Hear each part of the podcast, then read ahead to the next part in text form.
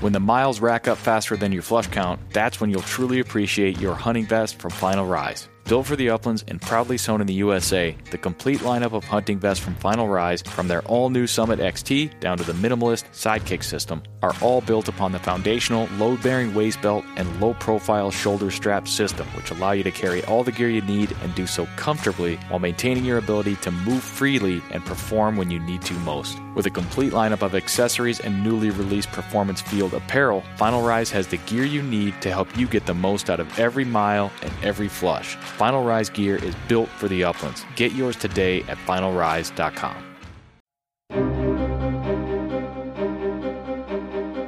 Welcome to the Project Upland podcast, where we discuss all things upland hunting. We plan to take you into some of our favorite bird covers as we talk to the people that hunt them and the organizations that support them. We'll also break down the dogs, guns, and gear used to pursue them, and of course, we'll share the stories that celebrate this American tradition. It's one of those things that you do that, that feels timeless. My dad brought home our first Brittany when I was about 10 years old.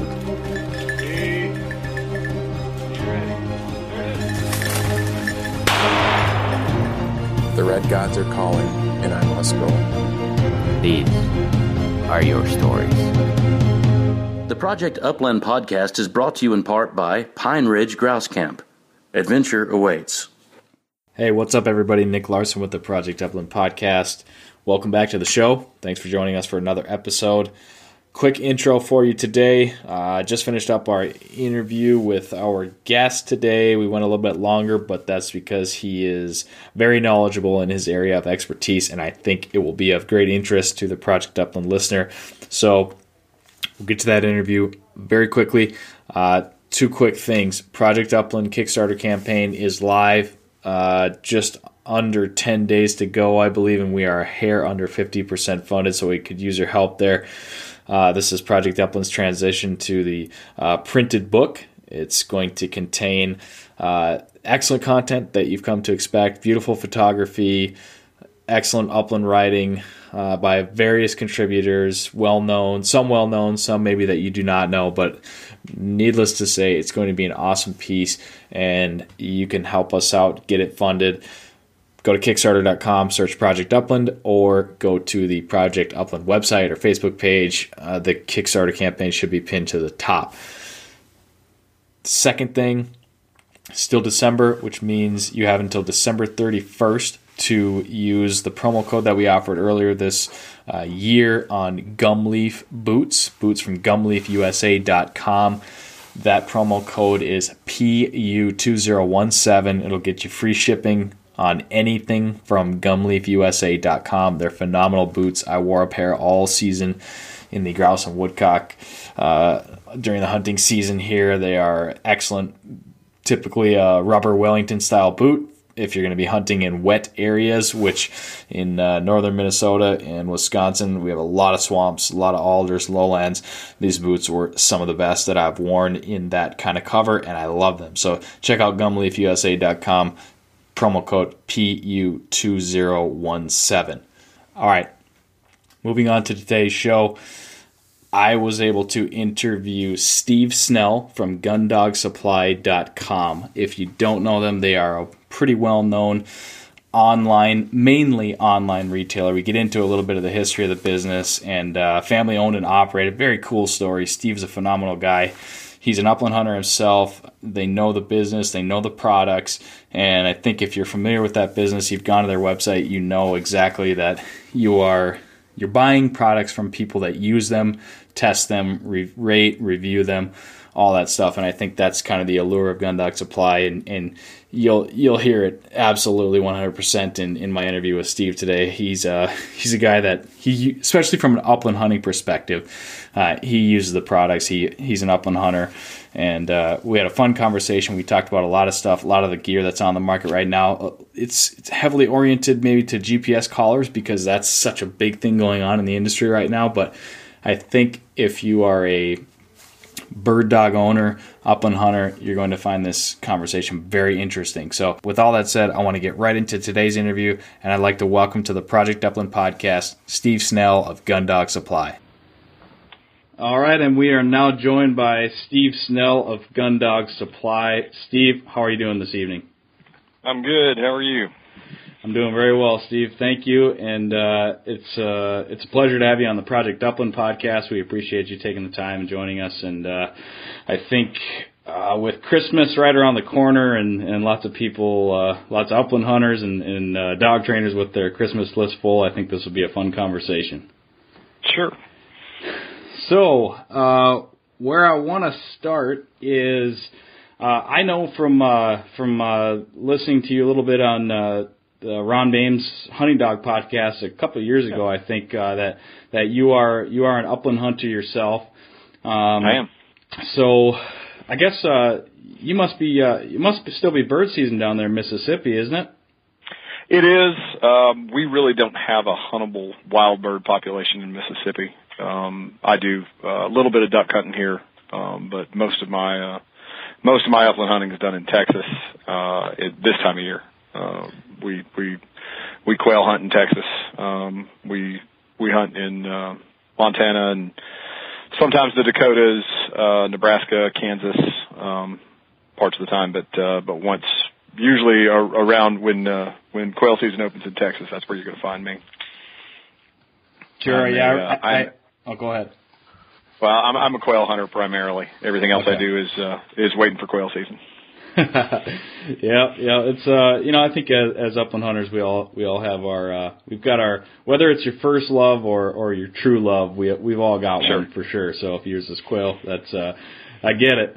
But uh, yeah, I remember that from the hunting dog podcast. You do some hunting down in Texas. So what? Uh, so I, I mean, you know, we're in December now, and and uh, a lot of the a lot of the hunting seasons have played out for for most of us. What uh, what did you find this year when you were out there? Did you uh, ups downs, goods, bads, Um. We hunted Montana. Um, I, I would say um, pretty bad drought. Uh, it was below average, um, but we found birds everywhere we went, so it's, it's hard to complain about that. Um, Yeah.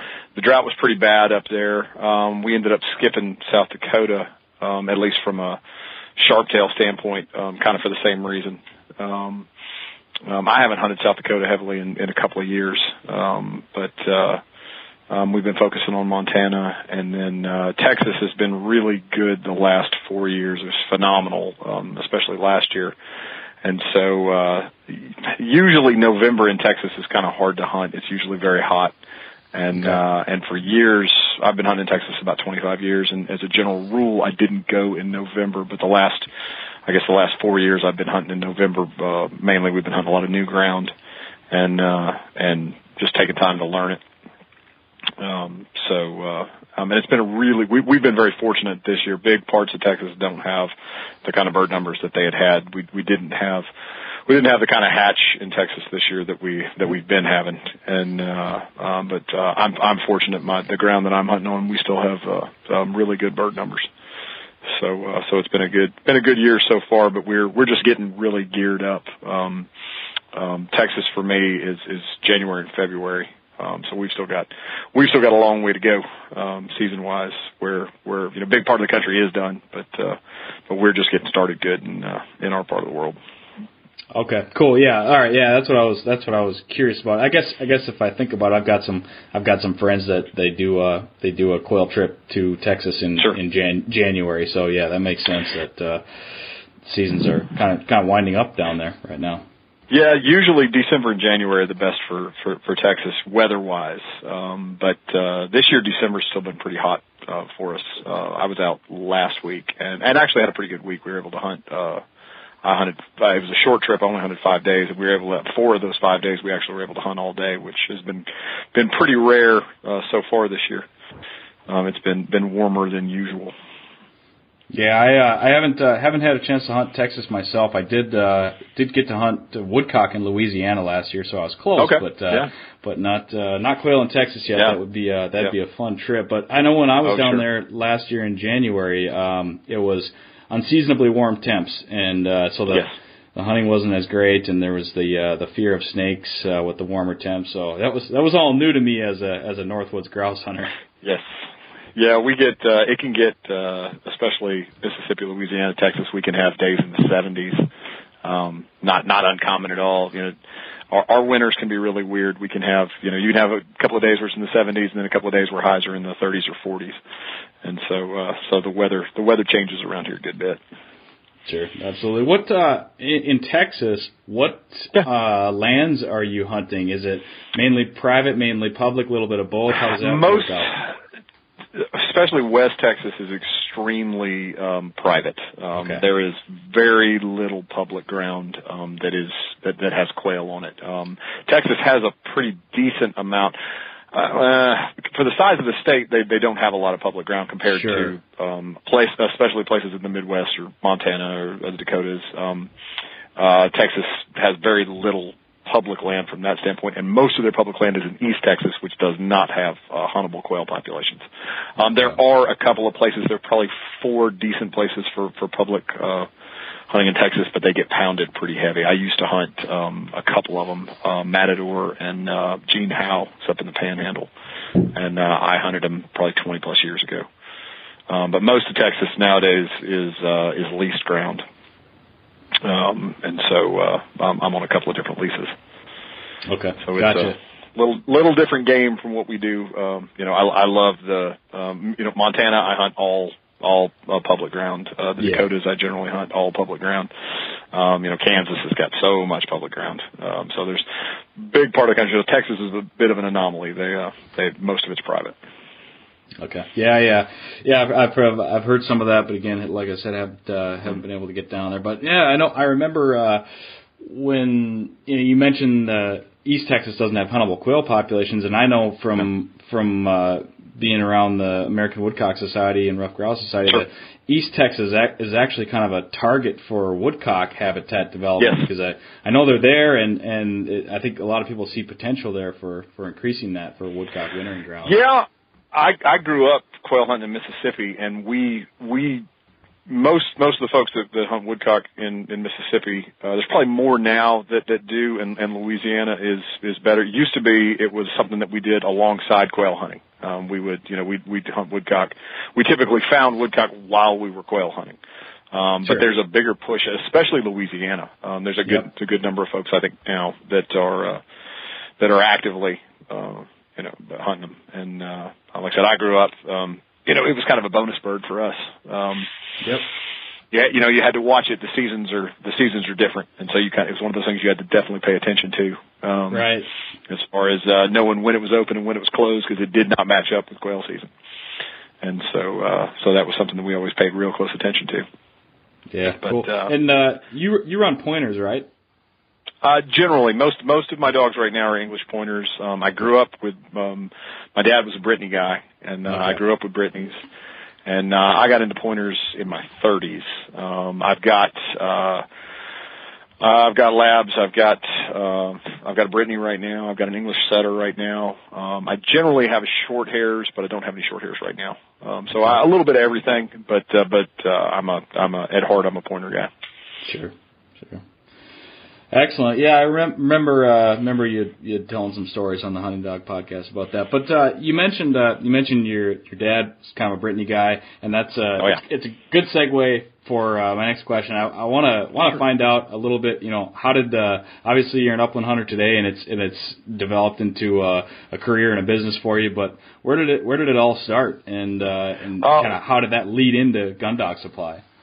Well, my my dad was a quail hunter from from way back, uh, and uh, he actually my my parents started the company in '72. Oh, okay. Um, and so, yeah, he, uh, and he was a quail hunter and that's, that's all he did, um, as far as from a hunting standpoint. Um, and we had, we had huntable quail populations. Uh, I, I started, I'm, I'm 47. I started quail hunting in 81, um, when I was 11. Um, and I, you know, I remember very clearly waiting on him to come home and, uh, helping him clean birds as a, you know, as a, as a younger child. But I started, I, so I started in the early 80s, which was really the end of, uh, um, of, of decent populations here. Uh, we had a lot of, uh, I grew up hunting, uh, international paper land. Most of the land that I hunted, you could buy a permit and you could hunt, uh, IP cutovers. And, uh, so that's what, that's what I grew up hunting. Um, but never, we didn't have a, an enormous bird population back then. I mean, it was, you know, a good day when I was 12, 13 was four or five coveys, you know, in a day. Um, by the 90s, it had gotten really bad, uh, down to the point where if we found a covey a day, um, you know, we felt like we had accomplished something. Um, and that was the point where, where we started to, that was the point where we started to travel because it, it had reached a point where it had gotten so bad that, uh, that it was hard to keep good dogs. Um, and so we started, uh, we started hunting Texas in, in the early 90s. And, uh, I've kind of spread it out since then. And, uh, and like I said, we, you know, we, we, we went up to the Dakotas early, um, and now, you know, now we go to Montana in September and, uh, you know, just sort of work our way south, uh, depending on Sure. how the weather is and where the bird populations are. Um, I'm, I'm fortunate that I get to, uh, that I get to hunt a good bit and, uh, and so, uh, so we, we go as much as we can. Yeah, But, that's uh, but he, yeah, like I said, he, he, he, you know, he was a quail hunter and, uh, and got me addicted to it. And, uh, and I, like I said, I, I, I don't do, I, I really don't do anything else. Um, I'll duck hunt a little bit. Um, but, uh, uh, but I'm not at heart. I'm not a, I'm not a duck hunter. Um, at heart, I'm a quail hunter. And so, uh, um, so I'll, I'll go a couple of times a year if, if the opportunity presents itself, and I enjoy it. It's a lot of fun, um, and everything that I've done with dogs I enjoy. But Yeah. uh, but it always comes back. It always comes back to, to upland birds for me. Yeah, excellent. And so, okay, so you mentioned that. So your your uh, your parents actually started Gun Dog Supply. So that that was uh, that had to be. Uh, I think you said the '70s. That that was uh, that was obviously Oh, yeah. before before uh, internet sales. So did it Very start much, as a did it start as a storefront and and kind of how has it Well, evolved you know, over time? It actually started as they, they started actually from a manufacturing standpoint. My my father Okay. and my brother had a feed store, um, and they were looking to to add some stuff to it, and uh, um, that that sort of dissolved in the in the mid '70s. Uh, and we did some manufacturing and we did some wholesale. Um, I said we, you know, I'm, I'm, I'm a child. Uh, but my, my parents did that and they, uh, they advertised in a lot of the magazines, American Field, uh, Field and Stream, um, and eventually started getting phone calls. People wanted to come see their, you know, their showroom. Well, we didn't have a showroom. Uh, working out of a little warehouse. Uh, in the 80s, they, they ended up building a showroom, and uh, by the mid 80s, we were really more of a retail business. Uh, we, we we sold a lot of dog food. Um, it still had a mail order component, but it, but uh, but it wasn't a big part of it. In the, like I said, by the um, mid 80s to mid 90s, we were more of a retail business. Um, in the mid 90s, we actually had a PetSmart open up um, across the highway from us. At this time, we were located in Ridgeland, Mississippi, which is uh, um, about 120 miles south of where we are now. We're in Starkville, and uh, we we were competitive with them, but it was it was very difficult uh, for us because we were primarily in the dog food business. And at that point, we decided to get back into mail order. Um, my father and I had started, uh, you know, we'd started hunting in Texas, and we started to see, you know, how many how many hunters there were out there, and uh, so he he kind of decided it was time to move back in that direction. Um, and we, we started a catalog again and, um, about 96, um, the internet started to sort of happen, which this is really on the early side. Um, when you look at, you know, at, at, at internet businesses, we, we Yeah. kind of got in very, very early compared to, to most folks. Um, my brother, uh, uh, learned how to develop and, and built us a very simple web page and, uh, and it, it took off almost immediately. Um, at this point, I wasn't really involved. I was, I was, my, my brother and I had a couple other companies, and so I wasn't really involved with the day to day of, of Gun Dog Supply at the time. Um, we went online in '97, and within about a year, it had gotten out of hand to the point where my parents really couldn't handle the, the volume that we were doing at that time. And uh, my brother and I were looking for something new to do, so we came back in and started to help them. And uh, by 90, late 98, early 99, I was doing it full time and uh, have been, you know, pretty much spent my full time since then.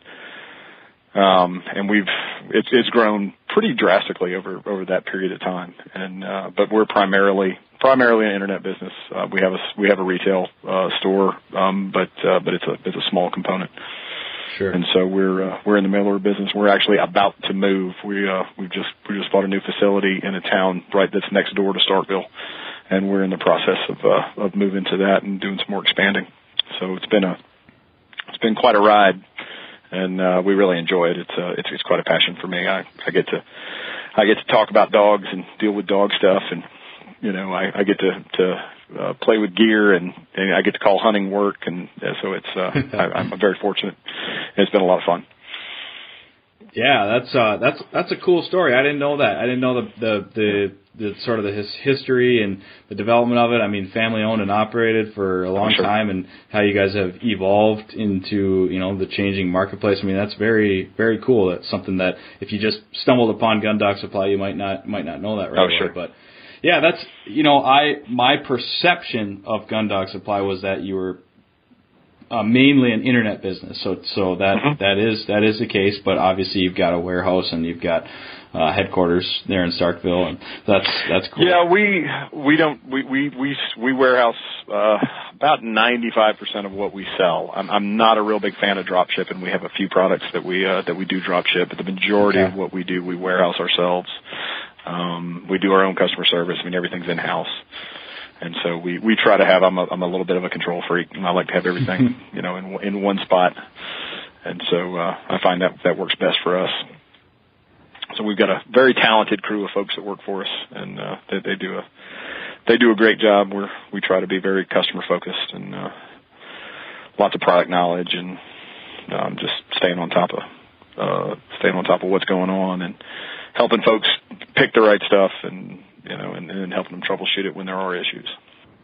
Yeah, that's uh, that's uh, absolutely true. I know. I mean, for for anybody listening that that uh, isn't familiar with Gun Dog Supply or uh, hasn't uh, hasn't ordered something from you guys, I mean, I will I will wholeheartedly agree with that. You, your customer service focus, absolutely. You know, when I've I've sent a, a handful of emails over the years since I got into my first pointing dog about three years ago, and and it's you know usually the response time is is minutes as opposed to hours, and uh, and that's you know always appreciated, and and you know I've everyone you know you, you never know who you're going to get on the email, but I but I've seen emails from you, Steve, and I've seen emails from everybody else. You know you're t- you're emailing back and forth with a real person, and uh, something something that I certainly appreciate as far as a Sure. customer service experience, and I love that about Gun Dog Supply. The other thing that I think is is very cool, and you kind of touched on it, that you know you get to play with gear, but you guys are great about doing video reviews of you know new products, and and that's you know in again in today's today's marketplace that's important because we Sure. we want to we want to see what we're going to get, we want to we want to see somebody take it out of the box and touch all the buttons and all the different features and and I know you you do a lot of those videos and and that's uh, that's pretty helpful. I mean, what kind of led you into that side of things? Um, my brother is a bit. When he was a kid, he always wanted to be. Rob and I are partners. We we, we own the company now. My uh, um, my father passed away in 2003, and my mother. Uh, we bought my mother out not too long after that, and uh, so Rob's the the part of the uh, equation that a lot of folks don't know. Um, Yeah. But he's uh, he always wanted to be a movie maker. That was something he was always into, and he he's he's real big into into that. And so it was one of those things that when it presented itself with an opportunity, we started going that way.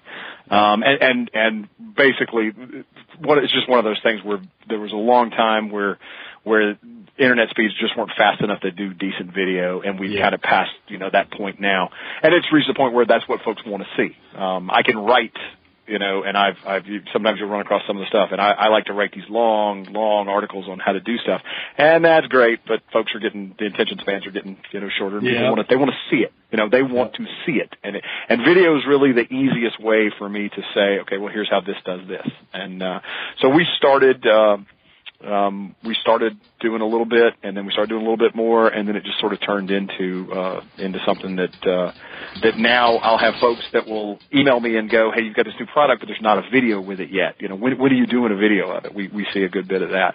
Um, it's actually one reason I'm really excited about our new move because we're going to actually have we're getting a studio. We're having a studio built into you know into the building where right now we don't Ah. have that, and and getting a video setup is real difficult. Um, and so uh, so I'm looking forward to having a permanent place where we can do that, and we're, we're our plans are to do a good bit more um, because it's uh, something I enjoy doing, and it, it it it really I think that, that our customers enjoy it, and I think it's it's one of the most beneficial things that we can do. Um, so it's just been kind of a combination of things. Uh, um, Rob's, you know, always been fascinated by it and, uh, and, and is really good at it. And, uh, and I enjoy talking about stuff. So, uh, so it's, uh, it's been a good combination for us. Yeah, yeah, works works very well. That's cool. I'll uh, be excited to to see the new new uh, new digs Sure. in the new studio. That'll be uh, Yeah. that'll be awesome. Um, all right, next question for you. Um, I, I I mentioned to you I've got some I've got some sort of uh, I, I asked people to send in questions about gear that Yeah. they want to talk about, so we'll get to that quickly. But first, Okay. I just wanted to sort of get you know, from a high level standpoint, Right. and maybe uh, maybe I should ask you this first. Uh, do you, like as far as a sense of your guys' customers, how does it shake out as far as you know, because I, I come, I obviously come at Gun Dog Supply, and you know, it's in your name, Gun Dog, from from the upland hunting standpoint of things. But I know that you sell to all different Oh, yeah. demographics. So what's what's uh, kind of the shakedown, and what really fuels fuels the business? Um, you know, it we're, we're very fortunate. Um, I always I think of us as an upland and waterfowl company. That is Okay. that is what that that's what in my brain that's what we always were because those are the areas that I see. In reality, that's not even close to true. Um, it's uh, we're fortunate. And it's very fortunate. We're we're very fortunate that we're split out, um, and and we've made some changes over the years to kind of benefit that. Um, you know, I, I've coon hunted a little bit, um, but it is not my, and I can see it when I when I go and do it, and I, I hang out with the guys that work for me that that's what their passion is. I can see where they love it, and I can identify it, but it's not me. Um, and so I don't, I don't, I don't try to, you know, I don't try to pretend even, even back in the days when I was handling the majority of the phone calls, you know, I can talk to you about the gear, but I'm not going to, I'm not going to tell you that, that I, you know, I, I, like I said, I know enough to have a conversation about it, but I'm not going to try and present myself as an expert on that. So now we have a lot of guys that work for us. We have a sales staff. and uh, they're more of a product staff than they are sales staff. Um, but I, I have guys that are product knowledge guys, and they're all dog owners, and they're all passionate about their hunting. And we've got retrievers guys, and we've got rabbit guys, and we've got uh, guys that that that do all sorts of hound work. Um, I've got uh, one of my guys that, that's very passionate about bobcat hunting is, is one of his big things right now. So so we've got a wide spread of guys that that work for us um, that that are very passionate about their you know about their dogs, um, Yeah. and so that that plays a role. So we're actually you know like I said, people might they come to us and they think oh well you're this or you're that. Really not in that uh, we have an enormous amount of upland customers and an enormous amount of waterfowl customers, but we also have an enormous amount of rabbit and and hound guys. Um, Squirrel dogs are real big with us, um, and then we actually have a pretty large uh, segment of non-hunting customers. Um, a lot I bigger than most that, people yeah. would think. Yeah, um, it's hard to find high quality gear in the pet market. Um, Yep. especially especially for bigger dogs. And so uh, we sell it, and we, we we have a really large uh, you know chunk of uh, of just you know your regular pet owners that are just looking for high quality stuff. And so uh, we try to segment out our customers, and we you know we have we have different email groups. So you know we we we let folks self select you know with if they're on our, our our weekly email stuff, and so that way you know I can send you upland emails, and and if you're on the upland list, you know you're going to get stuff that's really focused on that. But if you're a hound guy, you know you're on a whole totally different list, and we we gear that you know in a in a different way. So we try to we try to focus on the passions that our customers have, and we try to have the right right uh you know customer service folks that that uh that understand that and the right product guys that understand that. Um because i you know i reached a point where it had gotten to where it was hard for me to um you know for me to keep up with all of it. And like i said you know i've got a guy that that that rabbit dogs are his passion. And if you we have a customer we can match you know you up to the guy that uh, that knows what you're doing and he can help you best um, and it also helps me because I can evaluate stuff and, and, and, you know, if we, we have a product that, that is more geared toward, you know, that discipline, then I have some people, you know, that work for me that, that, that that's what they do. Yep. And so, uh, that's kind of the, the way we're, the way we're headed because we're really not, um, um, you know, we're not just, you know, we don't just do this. Um, and so, uh, so it's been, it's actually been great for me, um, to have, you know, the guys that, that, that I have that work for me, um, because it allows us to focus on other stuff. Yeah, So yeah, no, that's that's that's excellent. Yeah. I mean, especially in in in you know this this particular industry, this particular marketplace. I mean, it helps Sure. to have when you. A lot of times, you know, it's not like just going to the store and asking somebody about a product. I mean, you need to talk to somebody that understands what you're doing Oh, sure. in in the Yeah. woods, and so so having having the right staff and the right people to to sort of like you like you said, you know, understand exactly what that gentleman or, or woman is doing in the woods. I mean, that's that's uh, that's an important piece of the customer service as far as that goes. But all right, so all right, so we got that out of the way. So now let's from an from an upland hunting standpoint, because this is an upland uh, upland hunting podcast. Sure. Give me your because I imagine you know just doing what you guys do, you're you're pretty in tune with the industry and, and what's going on. What's kind of your high level view of, of sort of the upland hunting industry as far as it comes to gear, you know, especially, you know, dog related stuff and kind of where are we at and, and where, where are we going if, if you can, if that makes any sense? Um, you know, the, the, I guess the thing that's changed the most in the last 10 years is going to be the GPS technology. Yeah. Um, and, uh, still not you know, you still have an enormous amount of upland guys that have not uh, have not used it. Um, yep. But uh, but it's really it's made just a gigantic difference in how I hunt. Um, uh, you know, especially, and uh, and that that's probably the biggest you know biggest thing that's going on. I uh, you know I grew up hunting with bells. Um, you know, that's that's what our dogs wore in the in the in the in the woods here, and uh, you know, it was a, it was a flawed technology. I, I still love it, but you know, it was the you know you keep up you keep up with that sound, and uh, you know, and I was I was pretty good at it. You know, I could I could locate a dog, but then you know, I I was we were talking the other day about losing dogs, and uh, I had a dog that you know he was on point, and we couldn't find him, and it took us about a week, you know, to find him. Um, Jeez. You know, yeah, yeah, and that was that was probably thirty plus years ago. Um, you know, it's amazing to me that we didn't lose more dogs back when we were just using bells. Um, Yeah. Really amazing to me. Uh, at at sometime after that, especially when we started hunting in Texas, you know, we moved to beepers. Um, had a dog that probably the I, I get a lot of folks that are that are upland guys that say, "Well, my dogs are close working dogs. I don't need GPS." And uh, and I, I have several responses for that. Um, uh, first dog that we really lost when we were away from home it was about 850 miles from home. Um, I had a little dog that is the closest working dog I've ever owned. Her name was Maggie, and uh, Maggie in in hunting Texas probably eight nine years. Maggie pointed one covey of quail in the the nine years that she got to hunt in Texas um, which doesn't sound very good. But the problem was is that, that Maggie didn't get far enough away from you. Every other dog was on point. Maggie got to back a lot. Um, now, now Maggie was a bird finding machine. Dead birds, we didn't lose a bird. You know, Maggie found every dead bird that we had on the ground. She got to go every round because she'd find every dead bird. Uh, and she was murder on singles. Um, I never hunted pheasants with her, but she was, she would have been a great pheasant dog. Um, you know, just, just real busy. Um, well, one day, big dog's 300 yards out goes on point and uh, we can see her, and we all start going that way. And Maggie turns to the left on a scent and keeps going. And 30 minutes later, you know, my dad goes, "Where's Maggie?" And she's gone.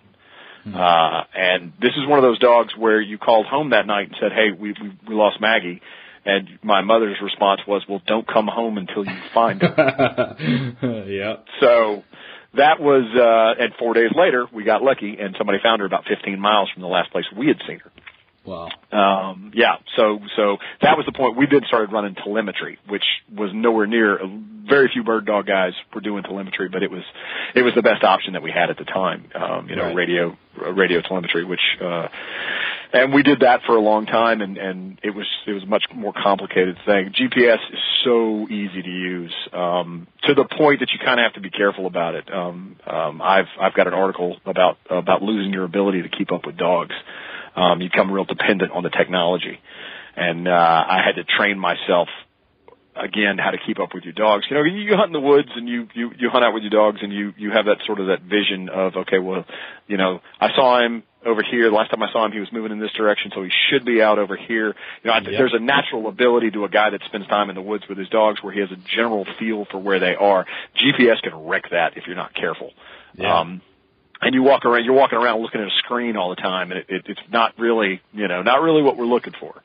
Um, so you you have to watch yourself on that. But but you know the the fact that that I don't have to worry about um, you know the fact that I don't have to worry about losing a dog changes the way that I feel when I'm hunting. Um, it's one of those things where they when they go over the hill, I'm not as concerned about not being able to find them. Um, I've seen a couple of things over the years of, of dogs falling in, you know, wells and, uh, you know, getting trapped in areas and, and GPS allows you to locate them.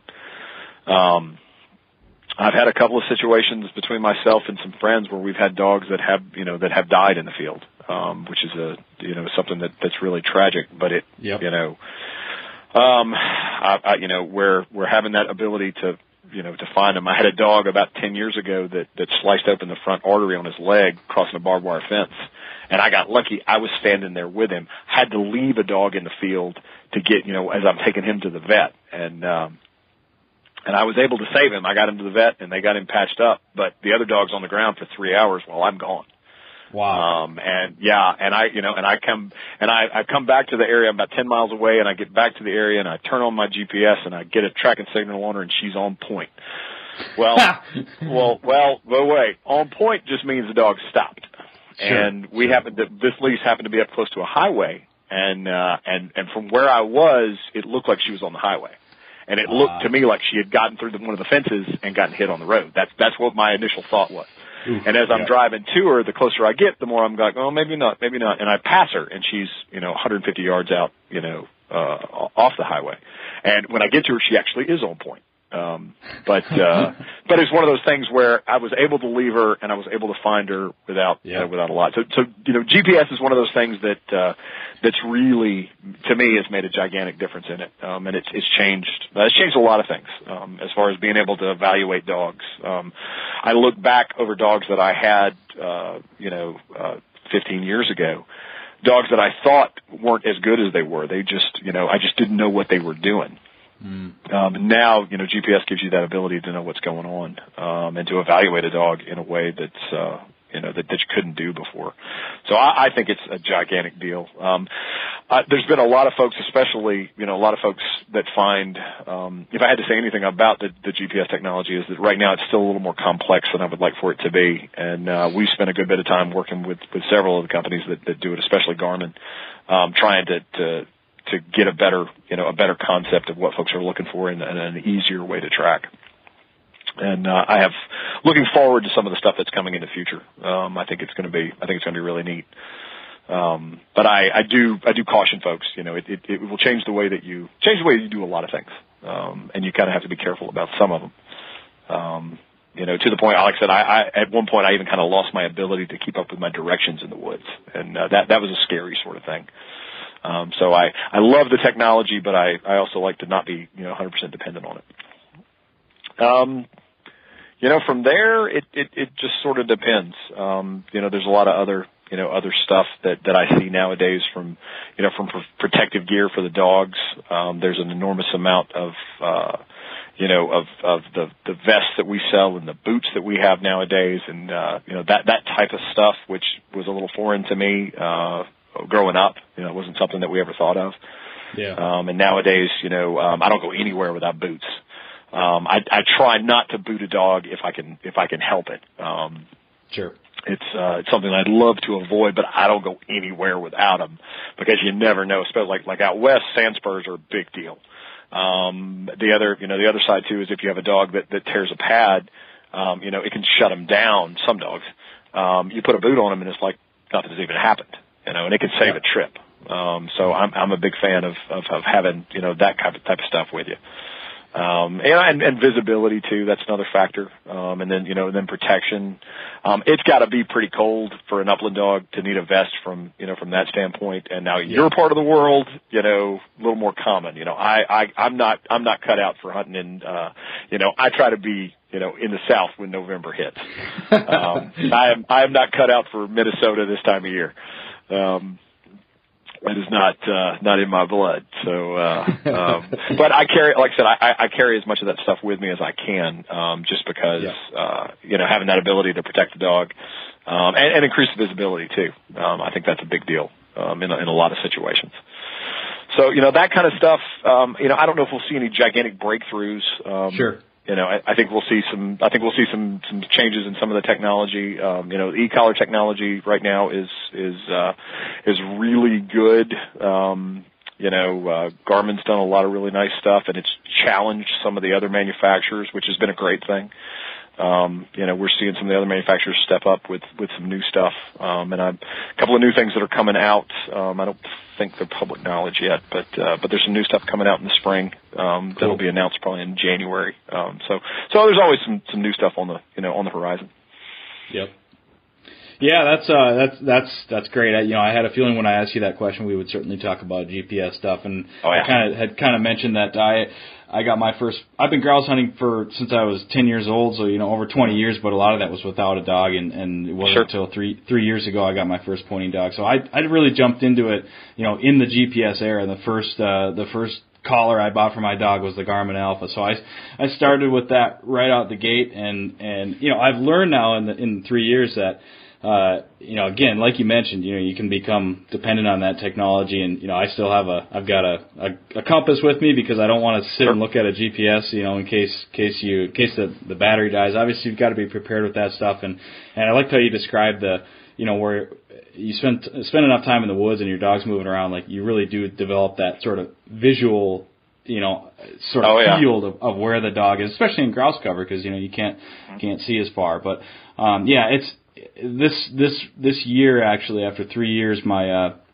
my original TT15 collar actually went down on me, and so I Sure. I spent a w- I spent a weekend in the woods without the GPS collar, and that was kind of like it was kind of like wake up call, you know, because Yes. that you just that peace of mind that you have with with uh, with the any GPS collar is just it's so it, it's there in the back of your mind, but when it's gone, you you really notice it, and and you know thing that my, myself and, and a, a good hunting partner of mine we always say you know it's I mean it's really the cheapest insurance policy you can buy for a dog and and just Oh, you know you, you brought up a couple stories where it's like without that GPS you you're not going to be able to drive right back to a to Oh, a sure. dog that you had to leave for three hours and and recover No. necessarily so we were out last week and, and one of the guys I was with turned a young dog out without anything on and we had you know we had GPS right with us you know Yeah. and uh and I was just like what are we doing you know and he ended up you know he got away from us for a little bit and there was that period of going oh no Yeah. and we got you know we found him relatively fast and it wasn't that big of a deal but uh I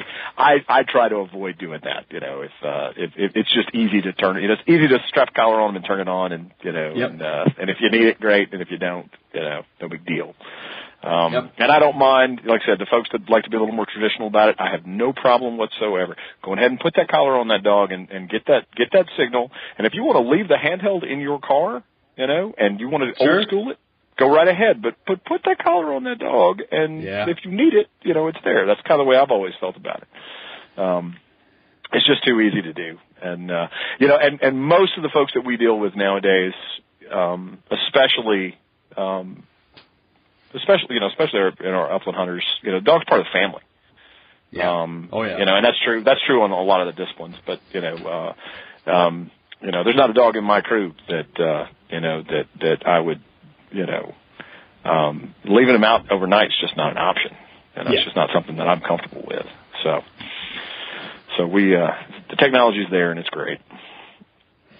All right, so now we'll we'll, we'll slide into a couple of the questions that uh, that I got from people, and uh, I, I I think you'll you'll think this is kind of funny because I, I posted uh, on Facebook and I asked people to suggest you know if they had questions about existing gear or stuff they currently Sure. owned or, or maybe stuff Okay. they were thinking about it you know send those questions along and and it 99% of the responses that I got from people were they were looking for a piece of gear that did not exist. In- Okay. In, that the the marketplace, the marketplace, whatever was on the market was not good enough, and it was always, can we add this feature or that feature? And I Sure. I do that my I do that myself, and I'm sure that you Oh, yeah. guys see that a lot. And it's it, I don't know if it's the upland hunter in us, but it's you know we're always trying to improve things, and I just I had to laugh because I thought it was funny, but.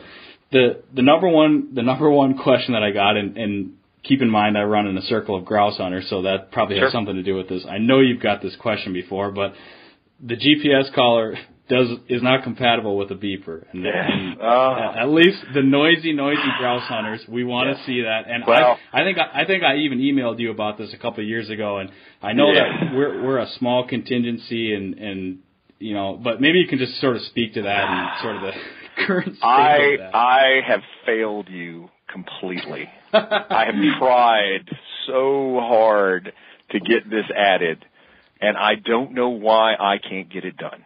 Um, yeah. Part of the part of the issue, um, part of the, all right, all right, first off, we're, we're having a hard time getting good beepers right now, and that's because of GPS. Um, there's still some being made, Um, but you know, if you have a good beeper that you love, or if there's one on the market that you love, you should buy an extra one Yeah. because you know it, it's one of those things that uh, um, that that it's just getting ground out by you know by by you know technology. Um, the biggest issue right now, there's, there's two issues that, that have kept, um, and I'll pick on Garmin, um, because Garmin makes a beeper and they make GPS.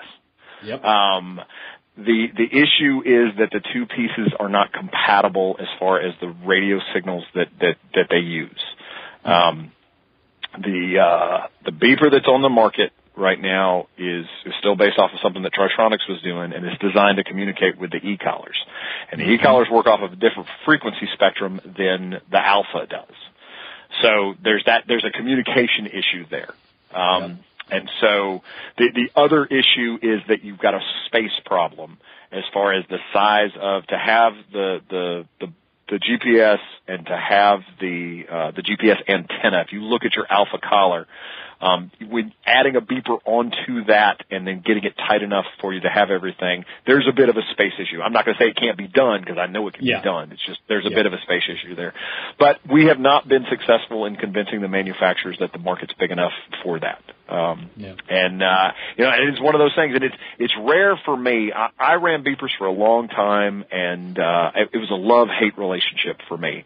Um, because you know they they gave you information that you needed, but it also sounded like there was a garbage truck backing up while your dog's on point, and uh, it always kind of ruined the experience for me. So when I got the opportunity to get away from them, I got away from them as fast as possible. Um, but Grousewoods is a whole different ball game compared to Mhm. to where you know to where I hunt in that that you can't you, your your ability to see that dog at a distance, especially early season, is so limited. Um, and you're dealing with you know if my dog's on point, pretty much he's going to be you know the closest he's going to be to me is 50 or 75 yards, and he's more likely going to be 100 to 200 yards away from me. Um, so I got plenty of time to go. Oh, okay, he's over here, and you know, and walk in that direction. Um, Yep. grouse hunting's a whole different ballgame. Um, the uh, we, there's a new product that's in development right now, and I thought as it was being laid out, that I was like, this is going to be perfect, and we're going to be able to work this out. And we got about halfway into the the the, the discussion of the development, and I, and I just assumed it was going to happen, and we even talked about it happening, and then come to find out it's just not compatible. Um, Ah. and like I said, it, it, it's that. It's a, it's a radio frequency thing. Um, We have spoken to the other companies about it. All, all three major companies that are making GPS devices right now, which would be uh, Garmin, Sport Dog, and uh, Dogtra, um, are aware of the demand for it. Um, all three of them, I think, question the size of the market, which I, Yeah. I find a little insulting. Um, I'm still working on it. I just, I, Yeah. I, I don't feel, you know, I don't feel great about it happening, but I know there are people that want it, and I understand why.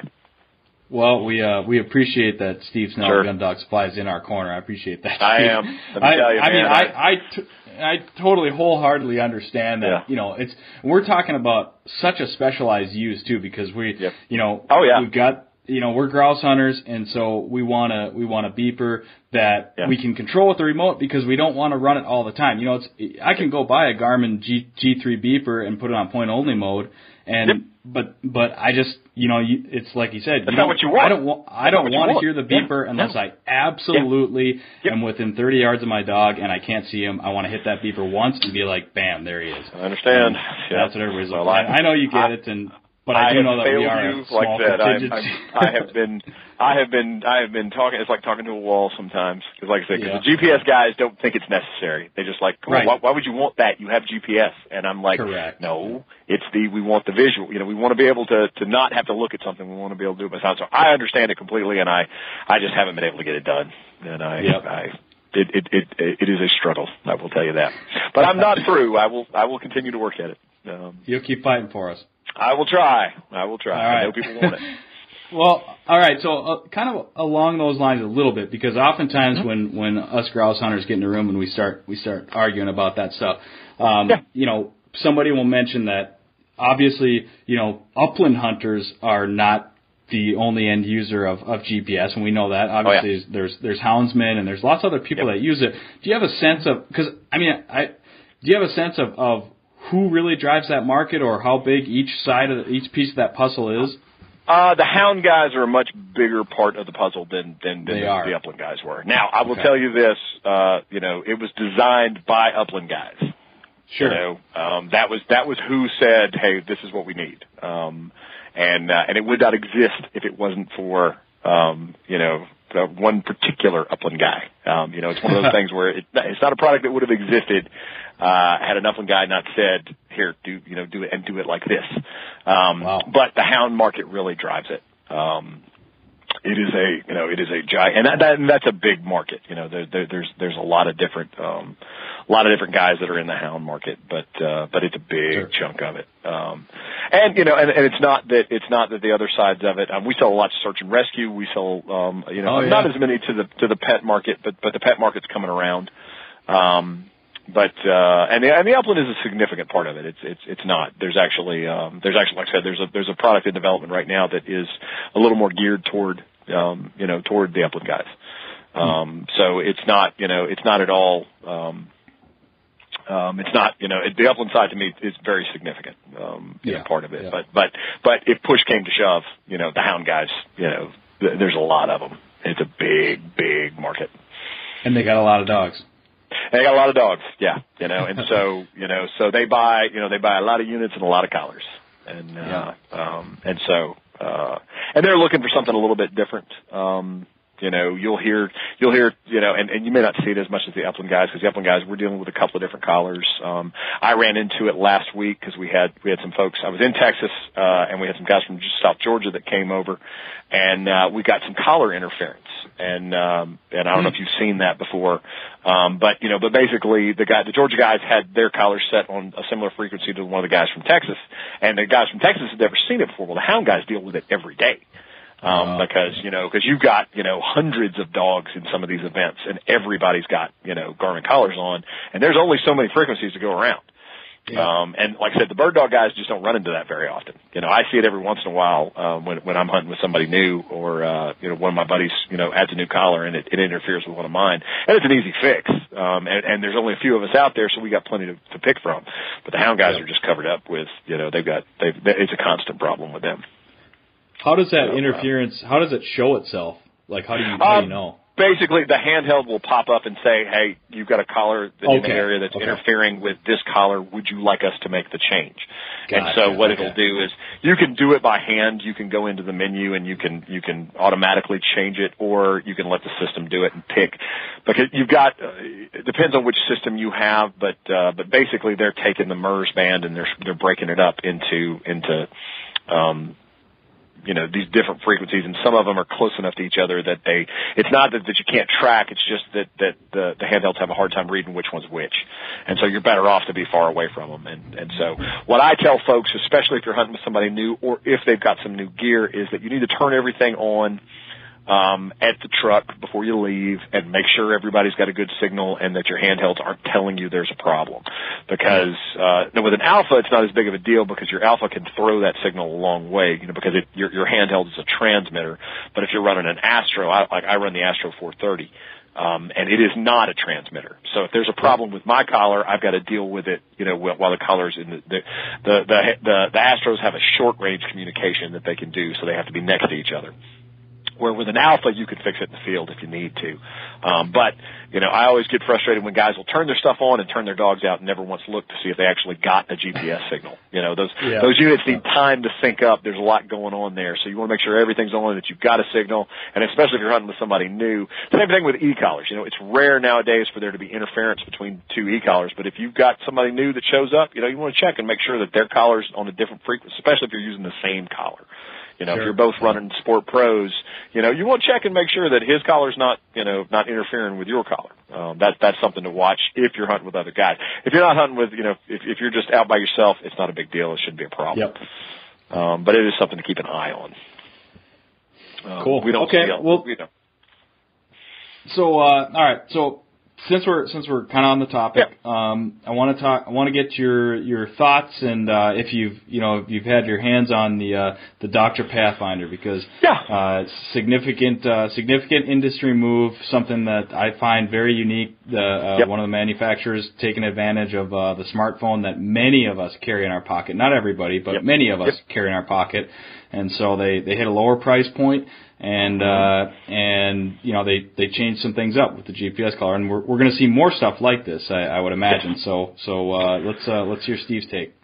Um, you know, initially I was not thrilled with the idea. Um, you know, uh, mm-hmm.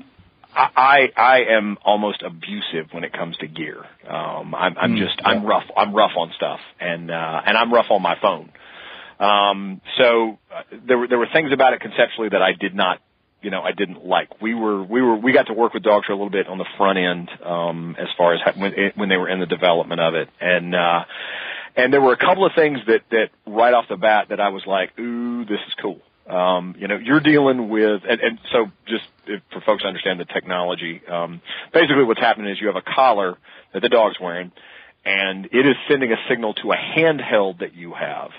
Um, but the handheld yes. that you have is not doesn't have a screen, doesn't have really anything on it. Um, it's just a a handheld receiver that's receiving a MURS based signal uh, from the dog collar. So so the GPS is on the dog collar and it's it's picking up the signal, and the handheld that you have is also GPS um, but it's also a, a MURS-based receiver. So the collar's throwing the signal once the, the collar knows its location. It's throwing a signal back to this handheld that you have, but this handheld has no screen. It can't tell you anything. It Bluetooths with your phone, yes. um, and and and everything appears on the screen.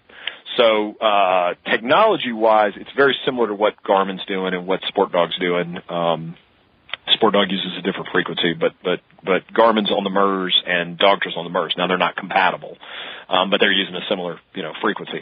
Um, yep. The advantage that you have, there's a couple of advantages that you have. First thing most folks are going to see is price point. You're looking at um, four hundred dollars for a for a one dog setup. Um, that does not include a cell phone. So that's everything right, that you need. Right, and, yeah. and, you know, you can use, you know, your cell phone or you could even, you know, there's a lot of, um, lower priced, um, I have some guys that are using it that aren't using their personal phone. They just bought, you know, a, a, an inexpensive Android or, uh, sure. they've got an older iPhone that they're using.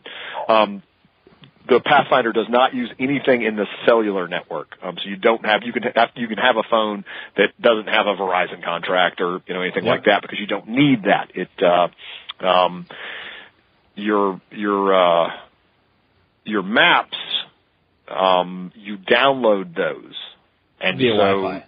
yeah, if you're Yeah. yeah. now now if you're somewhere where you have a good cellular network, um, you know where you're hunting, you can you can get your your maps through the cellular network. Correct. But if you have a phone that is not part of the cellular network, but you have Wi-Fi, you can download the maps and you can save them on your handheld, and then you can use it, you know, out in the field. We have a lot of folks that were like, "Well, where I hunt, there's not a cell phone signal." Well, that doesn't matter. Yeah. Um, the Pathfinder technology doesn't doesn't use that. Um, so there's a couple of things about it that I love. I, I love the price point. Um, I love the screen quality. Um, you know, especially mm-hmm. on the newer phones. I mean, the image quality that you can get on a glass screen, you know, you've got this device, you know, we're, we're very spoiled when it comes to, you know, the technology that we have now. And yeah. so the map quality on the Pathfinder is, you know, awesome because it's the same, you know, it's the same stuff that you're getting, um, off of your, you know, off of your phone. Um, so that's great. Um, and then it's got a couple other little features that I like. Um, they've got a playback feature that's really, really cool. Um, occasionally you'll have something that happens. I had a dog once that ran about 200 yards in a straight line, made a little bitty circle and went on point. Um, and it was the weirdest thing I'd ever seen. Um, and I just happened to catch it at the right time. Um, well, the way the, the way the Garmin stuff works, you can download that stuff, but you, you can't save a little piece right at that time. And, and the Pathfinder has this option where you can, you can take out little chunks and save them and play them back. Um, that's really cool. So there's several things about it that are really cool. Um, the, the downside to it is to me that the phone part of it is the weak link. Um, Yeah. and so, and there are ways around that. Um, you know, there's, there's, um, my, like my phone's not waterproof now. That, that's becoming kind of, you know, we're, we're getting most of the newer phones that are coming out are at least water resistant. Um, Correct. so you've got some of that. Um, battery life could be an issue on your phone, um, but there's ways around that. You know, a lot of phones have replaceable batteries. A lot of phones, you know, you can get. I, I use like a Mophie battery pack on my on my cell phone. So there are ways around that. Um, it's one of those devices that uh, that it just kind of depends. Um, I have some, you know, it's been out in the market for a while now. Um, I guess we're getting close to probably a year. Um, the people that love it love it. Um, you know, and, and I've been very pleased with how it's been received. Um, I don't think it's, like I said, it's probably not the right device for me. Um, but uh, but like I said, the folks that love it absolutely love it, and I've been very pleased with how it's done for us. Um, and one thing I do cool. really like that I like about it is you're talking about half the price. You know, um, you know, you're yep, talking about yep. four hundred dollars. You know, an alpha right now, one dog alpha is going to run you eight hundred bucks, where you can get a Pathfinder for four. So that's a big deal. And in the upland market, especially for guys that have that have kind of said, "Hey, man, that's a lot of money." Um, you know, it's four hundred dollars and you get a lot. They've got a version now that is a non-stim. Um, they do have a uh, um, the, the original one that came out, you know, has has an e-collar functionality to it, and they now have one that's um, just a little bit less expensive um, that is just tracking only. And so, yes. so you have that as an option also. Um, but they've done really well for us. Um, like I said, it, it has, it has, I've been pleased with, with how they've sold. Um, and I do, I do believe that you are correct. I do believe that we're going to see more of that. Um, you know, and it's, it's hard for folks to avoid it. I mean, you know, you've got these really high end devices that the majority of us are carrying. And, yeah. uh, you know, I would love to see, um, you know, some of the other companies interact with it at least somewhat.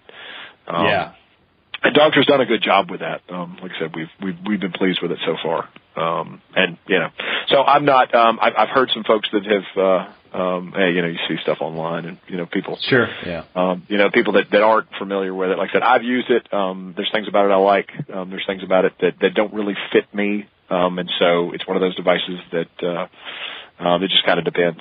Um, it depends on how you do it and, and what you like.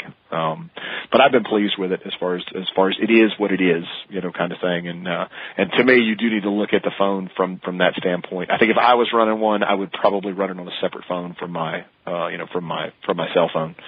Um, but uh, you know, but I've been pleased with it so far, and we've gotten a really good response from the folks that buy it. And that's that's really the reality for us is the you know yeah. how do our customers respond to it? Um, yeah. You know, we look at we look at new products and we look at returns and we look at you know customer interactions, and so far we've had a really good, uh, real positive experience with it. So right now I'm I'm pleased with it, and we're going to continue to to sell it and and uh, and and promote it.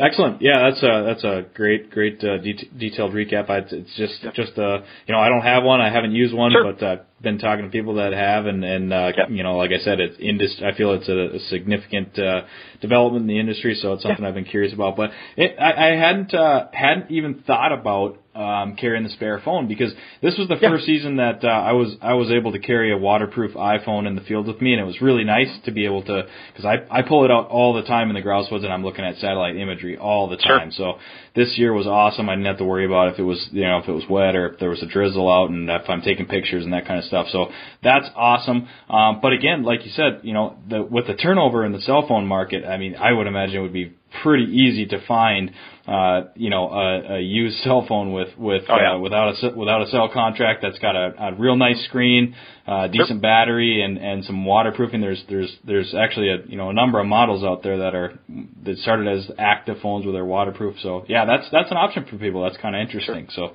So, um, all right. So I, I'm a big oh, believer that more well, I'm a big believer that more competition is a good thing. You know, Garmin, yes. and I. I and I, I'm a Garmin guy, and I love Garmin, but uh, but yep. they've locked down that market pretty hard, and yep. uh, you know, and we're we're looking for. Fortunately, Garmin's one of those companies that doesn't need competition to continue to produce. They're still, you know, they're still developing yeah. new stuff, but but more competition is better for everybody. And uh, and Dogtra's done a really nice job with uh, with their first. And this is their first foray into it, and they've done a really nice job. Right. We're real, we're real pleased with it. So so I expect more in the future from them.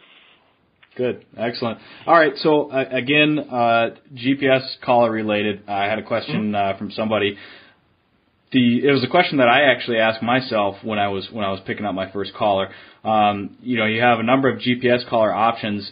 Some of them tracking only, some of them tracking and training. Uh, okay. You mentioned that you run you run an Astro, which is which is yeah. uh, tracking only. Um, mm-hmm. Not, I, not I'm not going to get into you know what's which one's better than the other because obviously that question doesn't really apply. But how do you see how do you see a tracking only or versus a tracking and training fitting with different end users? Um, you know, it depends on it depends on how you use a training collar. Um, to me, it, it depends on a couple of things, um, and we'll, we'll use the Alpha as a as a good example because sure. it's the it's, it's the biggest one out there. And some of the issues that I have with the Pathfinder training collar, I still I also have with the Alpha. Yep. Um, it depends on how you use your training collar and how many dogs you have. That's that's really the reality of it for me. Um, I I've got 14 dogs that I'm running actively right now, of which seven are young dogs. So they're in they're in training. Um, so I'm I'm I, I use a lot of buttons. I change a lot of levels. I'm I'm you know I'm I'm pretty active on my training collar um, with with those dogs. Um, so I need to be I need a lot of flexibility to be able to raise and lower my stimulations, and I need to be able to select between dogs and move around rapidly. That's hard to do with an alpha. Um, the alpha is a touchscreen, and it has uh, you know it has buttons across you know it has it has buttons for stim, and you can configure those. Um, but it is it is difficult to um, if you're running three dogs or six dogs, uh, let's just say three from an upland standpoint, that's the most I'm going to run. Um, if you're running three dogs, you can assign each button to a dog, but it's going to be set on, you know, a level or on tone, and you've got to, um, you know, to to change that, you have to hit the touch screen and select the dog and and change the level, and then go to your stim. Well, that that that it takes a lot of time. Um, it also forces you to stop and look at the screen to make those adjustments, and you're not you're not focused on the dog now. So from a training perspective, um, the Alpha is not the best in my opinion, and I would say the exact same thing for the for the Pathfinder um, yeah. because it, it's a touch screen, and that that is difficult. I want a collar that I can do it by feel. Um, I want to be able to raise and lower stimulation levels um, strictly by feel and never have to look at my transmitter. And there is not anything on the market right now that that is a combination system that will do that. So, yep. Um, myself personally, I, I've, I've tried. Uh, you know, I, I ran uh, when the SportDOG TEK came out. It was the first combination system. I ran it for a while. Um, ran into some same issues as far as wasn't able to do what I wanted to. Uh, went to the Alpha, ran it for a long time, still couldn't get what I wanted. Um, when TEK 2 came out, I, I tried it, couldn't get what I wanted. And, and finally just reached a point where I was like, you know what? I'm going to go back to the way I did things before. And, uh, um, you know, I grew up using a Pro 100. Um, that was my, um, that was my primary collar for a long time, which right now Garmin's version of that is the 550 um, yep. which um, you know it is a 21 level, you know, buttons and dials and toggle switches. It's very old school as far as uh, you know as far as how it works. But I can you know I can raise and lower stim and I can correct dogs and do whatever I need to do, and I never once have to look at the transmitter. Um, so I you know I run. Um, for a long time, I ran an Alpha as my tracking unit and, and used an e-collar, separate e-collar. Um, but that was because of update rates. Um, at the time, the Alpha had a faster update rate than the the Astro 320. The fastest update rate it had was five seconds, and the Alpha was two and a half seconds. And it's amazing once you get used to that two and a half seconds how hard it is to go oh, back to yeah. five. And so, uh, so when the 430 came out, which is the current version of the Astro, it has a two and a half second update, so I went to it. Um, so, so my setup right now, um, is a Astro 430, uh, with a mini T5 collar, and then I run a, uh, a Garmin 550 and, and just a regular collar. And those collars are actually the same size; they both fit. So I have so my strap, I have I have them on the same strap. So I have uh, um, you know just one strap that's put on the dog. Um, excellent, excellent. And so it's a yeah, it's a little bit of a it's a little bit of a hybrid you know sort of thing, and it works really well for me. Um, so you know that that that's what I'm running right now, and it just it's just because I'm like I said I'm I'm an e collar guy, and so I want it to be uh, to be a certain way. So. Um, we got lots of folks running the alpha, and so it's one of those things where it just depends on what you like. I know a lot of guys that that say, "Well, I've got I've got a training collar that I do when I'm doing my training, and then when I'm hunting, I run the alpha." And uh, and and I fully understand that, and a lot of folks do it that way, and it works great for them. Um, I just do a lot of training during hunting season, um, and so you know, I just I just got tired of having to go back and forth. Yep. Yeah, I think that makes a lot of sense, and and uh, laid it out laid it out very uh, very well. And and you know, I've I've had some of those some similar discussions with with people that I hunt with, and yeah, I I started with the alpha because my thinking at the time was, hey, I don't have this is my first dog. I don't have a GPS or an e-collar. Sure. Let's get them all in one. I quickly realized, you know, a lot of those things that for you know, with a young dog wanting to do actual yard work and serious training, you know, it wasn't very long before I had bought a bought another uh, a, a real e-collar. I, I shouldn't say real e-collar. That's that's No. a disservice to the alpha, but but uh, a, a more specialized e-collar, you know, that wasn't the GPS combination unit, Sure. and uh, and yeah, and so that's that's what I run when I'm when I'm training doing yard work. But uh, in the field, you know, the Alpha track and train, Oh, sure. you know, Yep. it, it works well enough, works well enough for for one dog, like and, you said, you know, that you a know lot of the, the other the other side of it too is that you can customize an alpha really heavily, where you can take those buttons Yes. and you can make each button an individual stimulation level, and you can have one button. If you're running one dog, you can have one button that's tone and one or you know tone or vibrate, um, and you can Yep. have one button that's a stim level and one button that's another stim level. And for a lot of situations, that'll work. But you know, but like I said, having three dogs on the ground, it becomes a little more complicated. Um, Correct. and so, so it just, it really depends on what you're doing. We try to look at the individual. I'm not going to say to you, well, this is the best or this is the, you know, the way to go. I'm going to say, what are you doing? You know, I want to know what you're doing and what your situation is, and then I'm going to give you an opinion on what I think or what, or you can say to me, I'm trying to do this, is this going to work? And I'm going to say, well, in my experience, you know, you may be better off to look over here. Um, Yep. because it really just depends on, you know, on that. I'm not a big believer in, well, this is the only way to go. It's just, that's just not the reality of it. All right, a couple more for you. Um, Okay. Another question I got from somebody was he he actually suggested uh, the possibility of some kind of a, a mouth activated uh, e-collar or training device. Well, which what he really was getting at was was a hands free hands free Mm-hmm. e-collar training collar, which they they already exist. Uh, I know. I think going off memory, I think DT Systems had one, and I believe Dogtra came out with the Arc that was hands free this year. So maybe Yeah. we can talk about those a little bit. Um, I, I don't remember DT having one, but I'm I'm Okay. Okay. I'm not gonna I'm not gonna say that they have a couple of others, a couple of European companies that had some stuff at one time. Uh, in the U.S. right now, uh, Dogtra released one um, this fall that is a version of the Arc. There are three or Yeah. four different versions of the Arc right now, so you got to make sure you get the right one. And it has a small push button, um, you know, uh, uh, key fob style. Um, and so you can have the transmitter anywhere in your body and you don't have to touch it and you set the transmitter on the level that you want and, and now you've got, you know, you've got stim, you know, in, in a very small, you know, package. And basically what it's doing is that little key fob is, is sending, you know, is, is sending information to the transmitter, the transmitter is sending Yeah. information to the dog. Um, we've been pleased with how they work. Um, Okay. I am very hesitant. Um, I, I actually now that I think about it, I know the DT collar you're talking about. Um, uh, those products have been marketed as something that you can use while you're shooting. Yeah. Um, I, I, it's just a really bad idea. Um, Yep. um, having taken your hands off of your gun or having something extra that you add onto your gun is a bad idea. Um, I just don't. Like I said, I, con- conceptually it's great. You know, it gives you Yep. something that's small and easy to use, and you can set it up in a certain way. Um, Dogtra's really big in the canine market, and um, that that product I think was was it was heavily designed for canine officers. That's a whole different ballgame. You're talking about guys that are professional shooters. Um, Yes. And I'm not experienced enough to even comment on that, but I shoot a shotgun on a regular basis, and I think that's. I just I just caution folks about you know about that combination.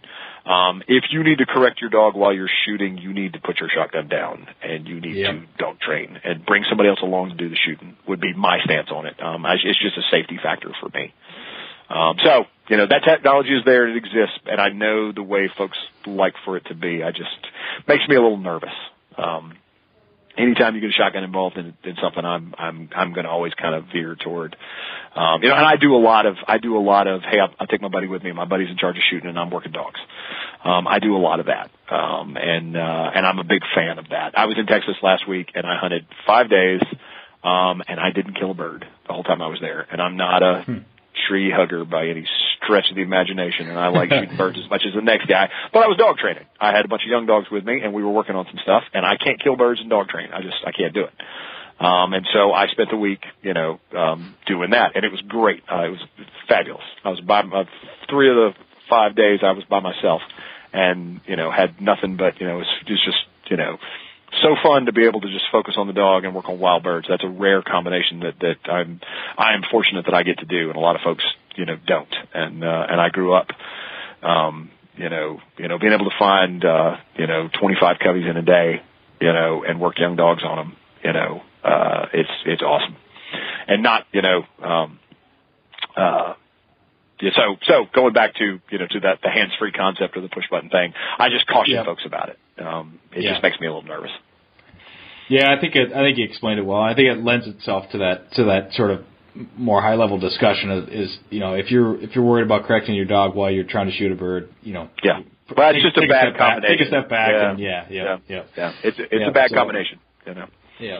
or it can right, be. uh, it just can't be. Right, right, exactly. Yeah. Um, okay, so so we talked a lot about uh, about uh, GPS units, and another thing that that comes up quite a bit. I got to ask this: uh, Do you have a favorite method, or you know, what's your approach? Uh, what do you use to secure those uh, those rather expensive handhelds to your vest, Oh, yeah. or or when you're carrying them out in the field? I think I've gotten by with the uh, the Garmin on my Alpha. I use the uh, carabiner clip that Mm-hmm. Yeah. that sort of loops loops into it, and I really like that. I clip it onto my Yep. WingWorks vest, and it Mhm. rides nicely, and I love that. Yep. But um, what uh, what other Um, methods? You know, there's there's there's several things. Garmin makes several things that work really well. I I, I like to have that kind of stuff tethered to my body. I want to have it where it's it's it's attached. And and uh, one of the best things that we got, especially with the handhelds with Garmin, and we never could get Tri-Tronics to do this, was to put a way to tie onto them. Um, that was something that that Tri-Tronics thought you could buy yourself a holster, and that's the way to go. The problem with that is that holsters fail occasionally, and so I like to be able to tie to the actual unit. Um, and there's several carabiner; they have several different carabiner style clips um, that work for the handhelds. Those are great. Um, I use uh, they they have some retractable clips um, that I like, um, especially for my trackers. Um, and and I use um, the the they just have a regular clip that comes along with the the units um, when you buy them, but they're not very secure in that you know they're the old cell phone style clips. Um, yep, yep. and uh, they're they're they're they work. Uh, they just you know you're going to walk past a bush and it's going to get knocked off. So you have to have it you know tethered to yourself. Um, so I'm a big believer in that. Um, all my stuff is tied to me, and, and it gets knocked off from time to time. And uh, Mhm. so there's there's lots of different things. Um, not much comes with any of the units. It's really an add-on, um, but it's something that I, I caution folks about. You know, you want to have some sort of lanyard, some sort of tether, some sort of clip that you know that is extremely secure that you can attach to yourself. The thing you got to watch about the Alpha and the Astro units is that there's a battery. Um, there's a battery Yes. clip, and Yep. people seem to think that's okay to tie to, and it's not. Um, you got to look on the I've bottom of the unit. Yeah, yeah, yeah. Because it's one of those things. It works great until it gets turned, and then the battery, the back of the battery. You know, now you've got the back of your battery lid, and your unit Yeah. is on the ground somewhere. Um, If you were going to have one of one of the two pieces, you'd rather have the other piece. Yeah, definitely. You could get them. Yeah, the battery lids aren't that expensive. Um, one thing, especially for your alpha users, um, you know, if you have somebody else that has an alpha or has an Astro 430, you can track those handhelds. Um, Yes. But to do it, you've got to set it up. And uh, I tell everybody, hey, you know, if you've got a buddy that has one, even if you don't hunt together, get the codes and get them set up where they track each other. And then if you screw up and you lose your alpha out in the woods, your buddy can come and he can track it for you. Um, but you've got to set that up. It's not something you can do after the fact. You know, it's not something that can be turned on when you realize you've lost it, and it's not something that it does automatically. But you can set it up where if I have an alpha and you have an alpha, we can track each other. Um, and so if you know somebody else that has one, go ahead and set those codes up, and then that way, if you do screw up and lose it in the woods, your buddy can come, you know, find it for you. Um, Yep, that's that's that's something you cannot do that with a 430. A 430 can track an alpha, but an alpha can't track a 430. Um, but if you have an alpha, you know it, it is a tracking device in and of itself, and that's never a bad idea either. In case something happens to you out in the woods, um, like I said, if you know somebody that's got one, even if you're not with them, you know, go ahead and set that up, and uh, and that way they can find you if you fall in a hole and break your leg. yep, exactly. All right, Steve. Well, uh, we covered a lot. I don't want to take up any Yeah. more of your time. This was uh, this was really fun. Um, I appreciate you coming on to the podcast. I guess uh, being that it's uh, being that it's Christmas coming up this weekend, any uh, any uh, any uh, sort of stocking stuffer or things that uh, gun dogs you got Oh. special or you would recommend for people? Well, we have a lot going on, but it's tonight's Yeah. Wednesday the twentieth. If if you haven't gotten your Christmas stuff, mail orders probably That's true. for you. That's true. Yeah, Yeah, yeah. We we're we're kind of uh we're we're kind of winding down. Today was uh, uh today was about the last day to really get anything done. We're still shipping stuff, and we will be. But uh, but Christmas falling on a Monday this year is kind of tough. And so, uh, so, uh, uh, right now we're down to, you know, if you want it, it's going to be next day aired. And that's, uh, you know, and that's pushing it even at this point. Um, Yeah. you know, I'll tell you that, I'll tell you the biggest thing, the biggest thing I want everybody to do, and, and we, we always push this, and especially this time of year because we are coming up on New Year's Eve, and I'd rather folks focus on that.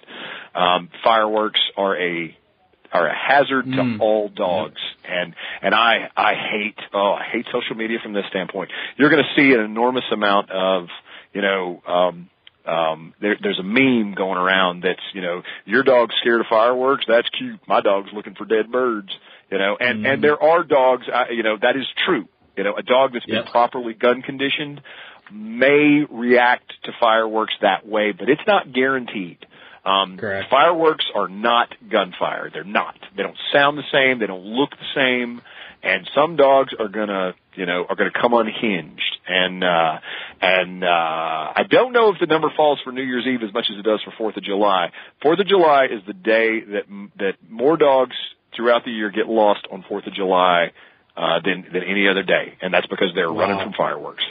And uh, so, so I first off caution folks, especially guys with bird dogs, even if your dog is gunfire conditioned, if you you know you want to not expose them to that if you can help it, um, because it's not the same thing. The lights and the sound and and and there is no bird involved with it, so Yeah, it's not the no same bird, thing. So, and I, I caution especially guys with young dogs. It's just not worth it, you know. And so I, I, I try to protect them from it. If I've got a young dog and I live in an area like a neighborhood where some folks are going to be shooting them off, I go to my neighbors and I say, hey, you know, let me know. Just if you're going to start shooting fireworks off a day or two before or a day or two after, just call me and tell me so I can bring my dog inside and I can make sure he's okay. Um, because it's one of those things that is it's it's it's so easy to prevent it from happening and it is so hard to fix that you know that I caution folks about it and don't try and be macho about it and say, well, my dog can handle it. Maybe he can, maybe he can't. But you know, if you find out on the wrong end of that, you know, you've got a problem and you may have ruined the dog forever. So Yeah. it's just not worth it. The, and the other side of that is check your ID plate information on your dog and make sure that it's up to date. Um, you know, we sell, you know, very, you know, we've got five, six, seven dollar collars that you can get a free ID plate on, that you can update your information. And if your dog does get lost, that's how he's getting home to you. His GPS stuff is great. You know, it's wonderful. But if the collar's not on your dog and he goes over the fence and makes a break for it, you know, that's how you're going to get him home. And so, um, you know, so two things there. Protect your dogs from fireworks and make sure you got your update information on your, on your tags because that's how he's getting home to you. You know, you need a, you need a, a good phone number on there that people can get to you, you know, and, and that's the thing that I tell folks this time of year. That's more important than anything else.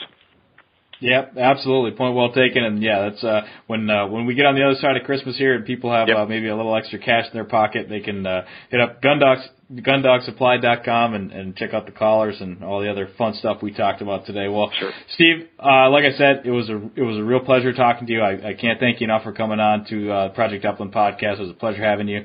Uh, wish you the best. Hope you have a Merry Christmas, a great holiday season, and uh, take care and happy hunting this uh, Thanks. early next year. Yeah, we sure appreciate it. All right. Take care, Steve. Thank you. Hey, everybody. Nick Larson with the Project Upland podcast. Just wanted to take a second to thank you again for listening to this episode of the show and remind you that, as always, we are brought to you by our friends at Pine Ridge Grouse Camp. As always, we appreciate your feedback. Please don't hesitate to contact us via projectupland.com or by emailing me directly at nick.larson at northwoodscollective.com. Hope you enjoy the show. Thanks for listening.